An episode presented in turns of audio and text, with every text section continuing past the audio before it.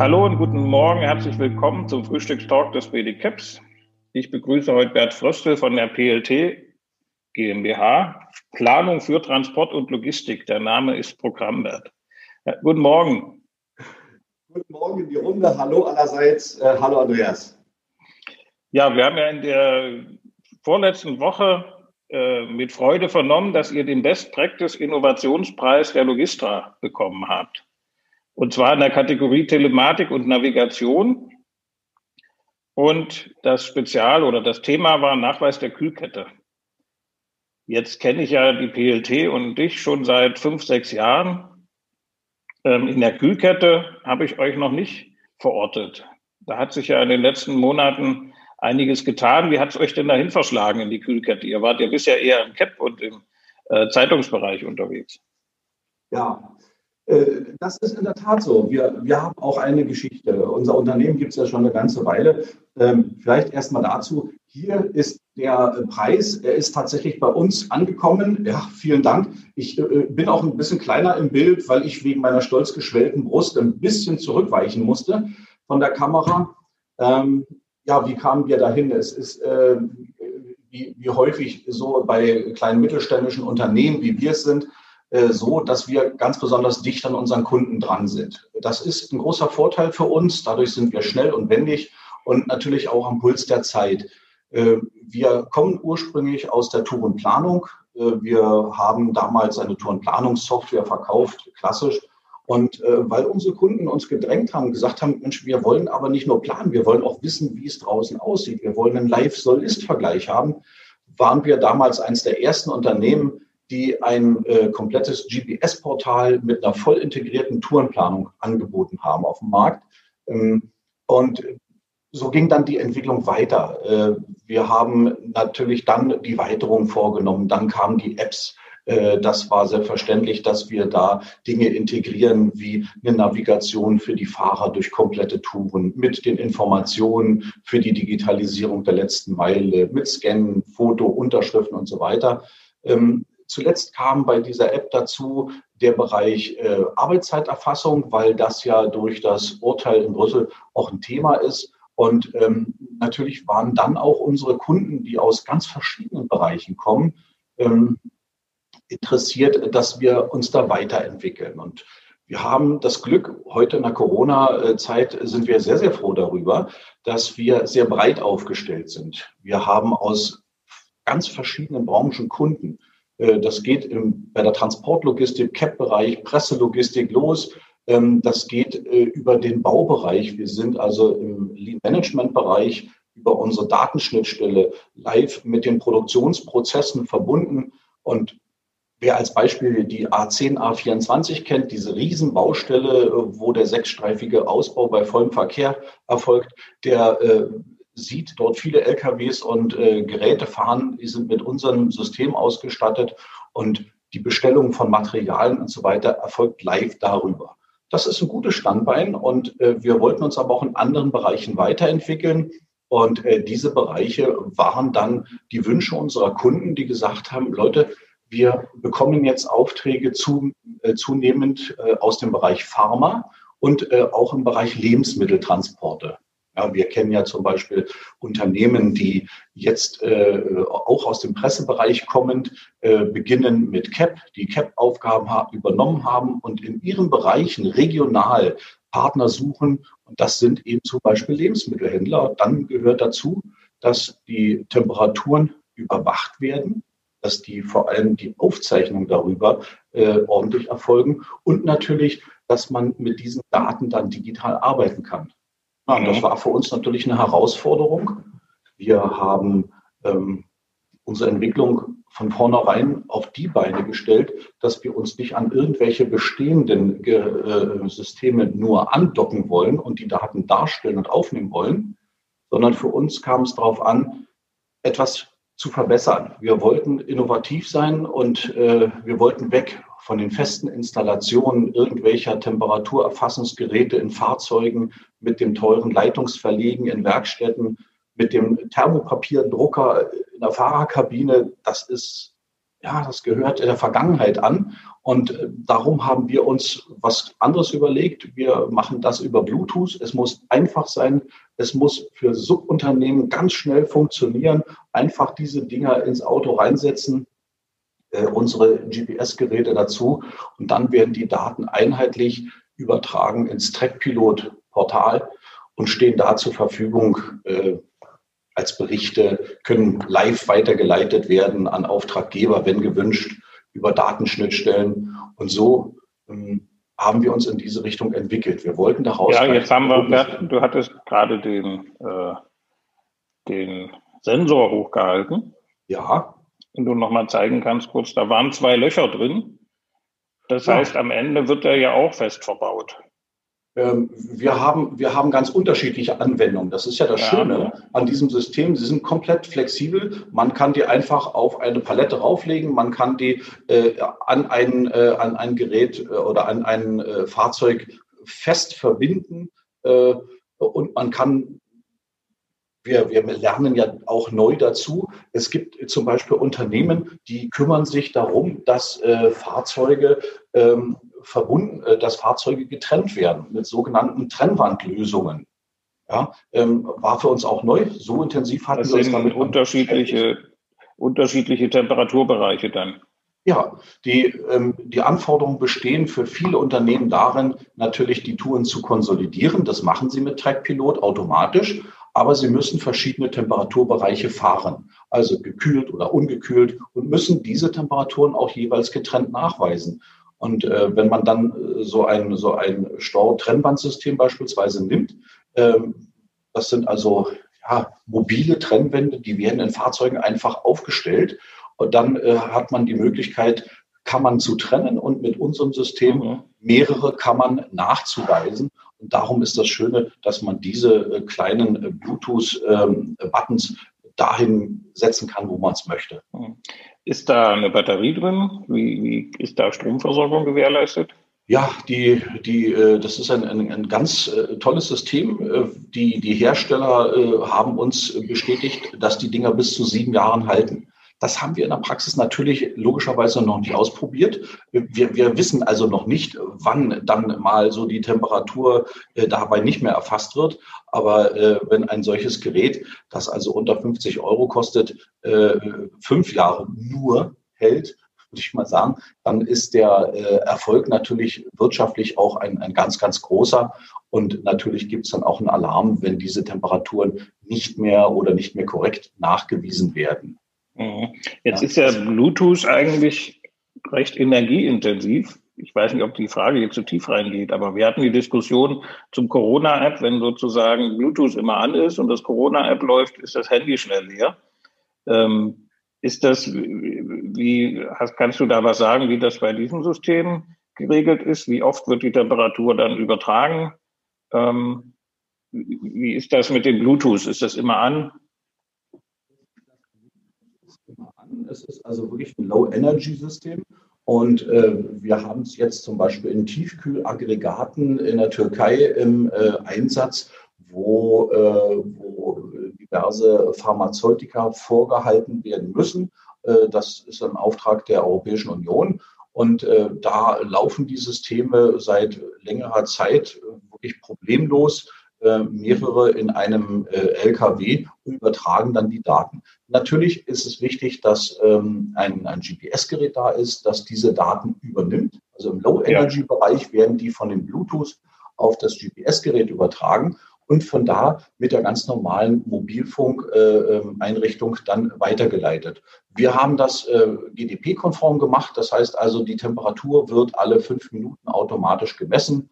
Man kann natürlich in Trackpilot äh, seine, seine Skalen einrichten. Manch einer will bei minus 40 Grad beginnen und bei minus 20 äh, funktioniert das nicht mehr mit seiner äh, Ware und er braucht da Alarmmöglichkeiten. Das geht genauso wie äh, zwischen 8 Grad und, und 0 Grad beispielsweise. Ja. Das, da ist man als Kunde sehr flexibel, kann sich seinen Temperaturbereich mit seinen Alarmen, äh, die äh, dann live kommen, so einrichten wie gewünscht. Und das ist natürlich ein Vorteil. Man muss nicht im Nachhinein anhand eines Ausdrucks feststellen, da war was und die Ware ist vielleicht verdorben, sondern man kann ad hoc reagieren, live und kann dafür sorgen, dass die Ware geschützt wird und dass die Dinge, die da eventuell äh, gemacht werden müssen, auch erledigt werden können. Ja, wir wollen mhm. agieren, bevor der Schaden entsteht. Das ist wichtig für unsere Kunden. Ja, das ist ja dann immer eine Frage des Schwellwertes, der eingestellt wird und der Geschwindigkeit der Meldung. Also ja. die, ähm, sag mal, wenn ich nach einem Tag merke, die Temperatur war zu hoch oder zu niedrig, ist es zu spät. Wenn ich es gleich merke und ein Alarm geht los, kann ich vielleicht noch eingreifen. Ja, mit, der, mit der Kühlung selber habt ihr aber nichts zu tun. Nein. Das nein, Fahrzeug muss ja auch irgendwie kühl gehalten werden. Das ja. ist nicht euer Bericht. Nein, das ist nicht unser Gebiet, das können andere wirklich besser, äh, weil mhm. Fahrzeugausstattungen, äh, das, sind, das sind Dinge, äh, die, die machen die Hersteller äh, in ganz hervorragender Art und Weise. Das ist auch nicht unser Fokus. Unser mhm. Fokus ist der Nachweis der Kühlkette. Ja, ja. Wir, haben, wir haben Kundengespräche geführt, äh, da, da sagten uns die Kunden, sie hätten also jetzt äh, von den zuständigen staatlichen Aufsichtsbehörden äh, Strafen bekommen, die hätten sie zahlen müssen im fünfstelligen Bereich, weil sie für eine Reihe von äh, Lieferungen die Kühlketten nicht nachweisen konnten. Also mhm. das, das, eine, das eine ist natürlich die Strafe, die man dann von den Ämtern und so weiter erhält. Das andere ist die Unzuverlässigkeit gegenüber dem Auftraggeber. Und das dritte ist eventuell der Warenverlust. Also da spielen viele verschiedene Dinge eine Rolle. Für uns ist es war, diese. War das im pharmazeutischen Bereich? Diese Strafen oder eher? Nein, nein, das war, das war im Lebensmittelbereich. Ah, okay. Ähm, ich hake da nochmal ein. Die Spannend ist ja auch die Platzierung der Sensoren in Fahrzeugen. Also jetzt äh, ja. gehen wir mal in den GDP-Bereich. Ich könnte ja jetzt theoretisch sagen, ich, ich packe den Sensor direkt vor die Kühleinheit, vor den, vor den Luftstrom aus dem Kühlaggregat. Ähm, dann habe ich es quasi immer kalt genug. Ähm, wie geht denn ihr damit um? Das richtet sich nach dem Anwender. Ja, wir stellen das System zur Verfügung. Und ob mhm. der Anwender in einem Fahrzeug ein oder vier Sensoren äh, nutzt in den verschiedenen Kühlbereichen, das obliegt ausschließlich ihm und seinem Qualitätsmanagement. Natürlich sind die Vorschriften im GDP-Bereich so, dass, äh, dass die äh, gesamte Temperatur zu messen ist. Also äh, es wäre Unfug, nur ein Gerät direkt hinter der Tür zu platzieren, wenn die permanent äh, geöffnet wird. Und äh, es wäre genauso äh, unsinnig, das Gerät direkt äh, an die Kühleinheit zu setzen, damit, äh, damit es schön kühl ist. Es geht ja nicht darum, Podjemkinsche Dörfer zu bauen und irgendwelche Zustände vorzuspielen, sondern es, es geht darum, die korrekte Qualität nachzuweisen. Das, ja, ja. das, ist, ja auch, das ist ja auch wichtig für das Logistikunternehmen, äh, diese Sachen zu machen. Was nützt es, so ein Gerät hinten im Kühlbereich äh, direkt am Gerät zu platzieren, äh, wenn, wenn vorne hinter der Tür die Cremetorte bei 28 Grad gefahren wird. Ja, aber das ist natürlich, wie du schon sagtest, im, im Herrschaftsbereich des Anwenders, das ist ein Thema, was ihr, was ihr nicht beeinflussen könnt. Da gibt es ja durchaus auch unterschiedliche Strategien. Ja, ähm, das System selber, jetzt hast du gesagt, das funktioniert super mit Trackpilot und Co. Kann man das auch außerhalb von Trackpilot einsetzen? Also ich habe vielleicht ein anderes System, was schon im Einsatz ist und würde quasi nur diese Sensoren nutzen wollen. Habt ihr, ist das sozusagen interoperabel mit anderen Systemen? Wie, wie ist das dort? Das ist, das ist immer eine, eine kleine Schwierigkeit, ist Datensharing. Bei uns ist es so, wir haben, äh, wir, stellen unseren Anwendern eine REST-API zur Verfügung. Die API ist ein Industriestandard äh, über die Datenschnittstelle. Wir haben eine frei programmierbare Datenschnittstelle und über diese äh, Schnittstelle können die Daten abgezogen. So ein, so ein Bluetooth-Gerät ist natürlich auf unsere GPS-Geräte geeicht und die wiederum senden auf unsere Server, äh, die dann aus, den, aus dem Datensalat die anzeigen und die Daten machen, die man sehen und verwenden kann. So, ähm, es gibt momentan die Möglichkeit, also mit diesem System Daten aufzunehmen und diese Daten dann auch in andere Systeme zu leiten. Das geht und das funktioniert live ganz wunderbar. In anderen Bereichen ist das tägliche Übung. Ähm, ich brauche also immer den GPS-Träger im Fahrzeug, der von euch ist, und das ist sozusagen ein Pärchen immer. Ja, der, ist richtig. Also es gibt ja da, es gibt ja da äh, viele verschiedene Möglichkeiten. Wir, wir kennen diese kleinen klassischen Geräte, die, äh, die dann im Fahrzeug verbaut werden. Äh, in der Zwischenzeit gibt es die, die an der OBD-Schnittstelle eingesetzt werden. Einfach diese kleinen, diese kleinen Stecker, wo diese Daten übertragen werden. Das waren jetzt GPS-Geräte, ja? Das sind GPS-Geräte, ja, ah, ganz, okay. das sind unsere GPS-Geräte, die wir dazu anbieten. Und die Entwicklung geht weiter wir haben, wir haben ein kleines Gerät, das wird dann also nur noch äh, auf die Batterie geklebt, einfach so mit diesem doppelseitigen Klebeband. Die beiden Kabel werden dann Plus und Minus befestigt und das war's dann. Und das geht in unter drei Minuten. Äh, auf unserer Homepage kann man sich ein ganz tolles Video dazu ansehen, auch auf unserem YouTube-Channel. Äh, man sieht das also, wie einfach das ist. Und selbst jemand, der so, was Fahrzeuge betrifft, eher zwei linke Hände hat wie ich, schafft das in unter drei Minuten. Das heißt, die Flexibilität ist auch dahin gegeben, dass man die Geräte ganz schnell wechseln kann und auch die Bluetooth-Einheiten. Also in weniger mhm. als drei Minuten, ja. Das ist, glaube ich, ein großer Fortschritt im Vergleich zu, ich muss mit dem Auto in die Werkstatt, weil wir mal untersuchen lassen müssen, wie das geht oder was einbauen lassen. Mhm. Das heißt, wenn ich bisher kein PLT-Kunde bin, könnte ich GPS-Gerät plus Sensor mit Zugang zum Portal nehmen und dann kann ich mit den Daten äh, quasi arbeiten, wie ich möchte, ohne jetzt das Thema Tourenoptimierung oder dergleichen noch mit ja, reinzukommen. Ja, ja, selbstverständlich. Ja, also. unser, unser System ist ja dadurch, dass wir viele Branchen bedienen, ist unser System ja immer modulartig aufgebaut. Man kann, ist, wir haben viele Kunden, die nutzen nur die GPS-Ortung. Wir haben Kunden, die nutzen nicht mal unser Interface, weil sie, äh, weil sie äh, Eisenbahnbetriebe sind und ihre Daten auf die eigenen Systeme übertragen. Sie nehmen sie mit unseren mhm. Geräten auf, übertragen die in die eigenen Datenkarten und okay, äh, dann haben wir, dann haben wir Anwender, die das volle System nutzen. Äh, sie importieren über die Datenschnittstelle Sendungsdaten beispielsweise für Briefe oder für Pakete. Äh, sie konsolidieren die Touren, ähm, sie optimieren diese Touren, senden die an die Fahrzeuge über die App und äh, das sind dann Vollauslastungen praktisch des Systems und da, wo die, ähm, wo die temperaturgeführten äh, Systeme zum Einsatz kommen, das sind meistens ich will mal sagen, bisher sind es meistens Lebensmittelhändler, Lebensmittelgroßhändler, Bäckereien. Wir haben auf unserer Homepage einen, einen tollen Bericht äh, von der Firma Deviback hier aus Berlin, die bundesweit agieren mit ihren Fahrzeugen und sehr froh sind, dass sie dieses System äh, nutzen können, weil es spart äh, eine Menge Geld und eine Menge Kosten. Ja, und ja, ja. Wer, wer, nur diesen Teil des Systems nutzen möchte und sagt, ja, ich mache die Tourenplanung anders, äh, wir haben da andere Systeme im Einsatz, aber ich brauche einfach den Nachweis der Kühlkette, ja, so what? Dafür sind wir Dienstleister ja, und bieten das an. Okay. Ich habe gleich noch eine andere Frage zum Markt, ein bisschen allgemeiner, aber habe ich jetzt noch was vergessen zu fragen, was so innovativ ist, dass ich es noch nicht kenne? Irgendeine ähm, eine Funktion an dem Produkt, die wir jetzt vielleicht noch nicht beleuchtet haben und die dir noch wichtig ist?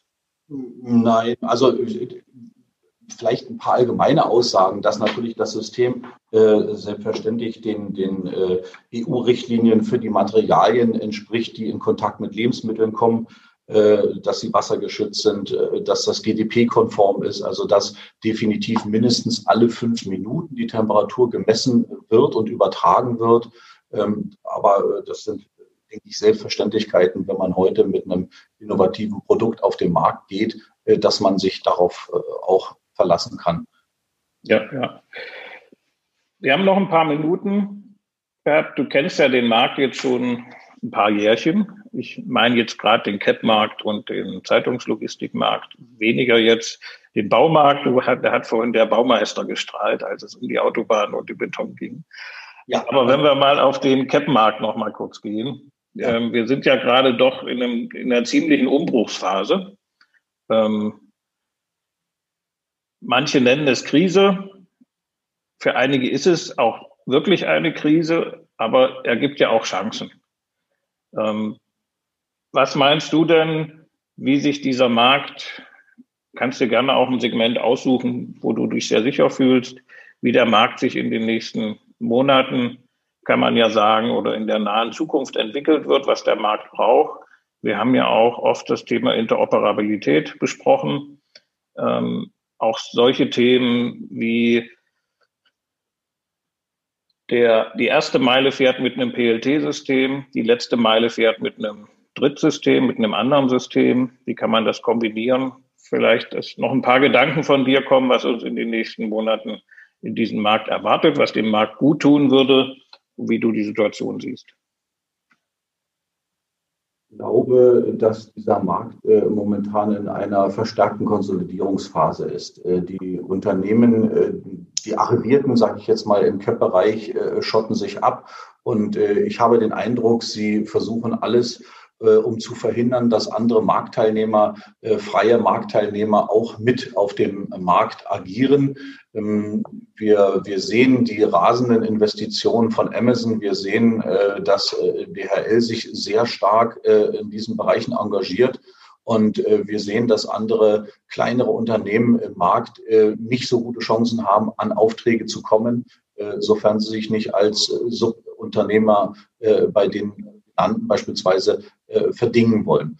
Und ähm, ich glaube, es ist ganz wichtig für die gesamte Branche und, und für eine gewisse Gerechtigkeit und eben halt auch um, um den Big Playern ein Stück entgegen, etwas entgegensetzen zu können, dass äh, das Thema offene Standards weitergetrieben wird dass wir in der Lage sind, äh, Daten zu teilen, dass wir offen werden dafür, diese, diese Zusammenarbeit zu ermöglichen und, und dieses Thema weiter voranzutreiben. Denn daran werden sich dann äh, Erfolg und Misserfolg in der Zukunft äh, messen lassen. Ja.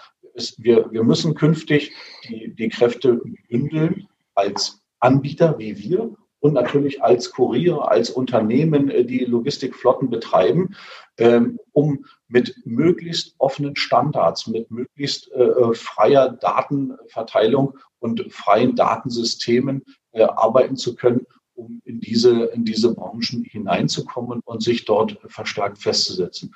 Das, glaube ich, ist ein wichtiges Thema. Und ähm, wir, wir, wir kommen alle nicht umhin, da die Kräfte zu bündeln. Das ist, das ist meine ganz feste Meinung.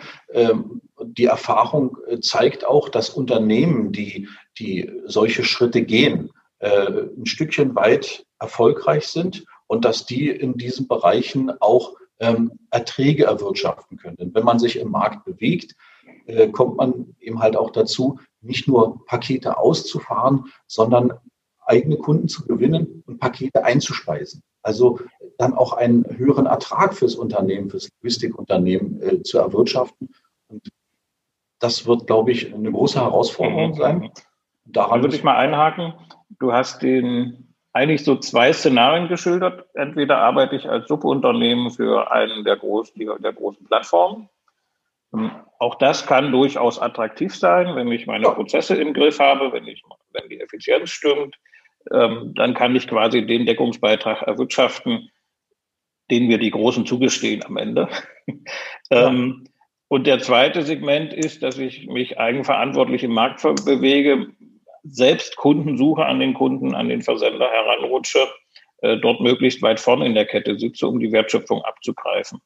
Ähm, das ist, läuft aber ja darauf hinaus, den Großen dieses Marktes Geschäft abzunehmen oder?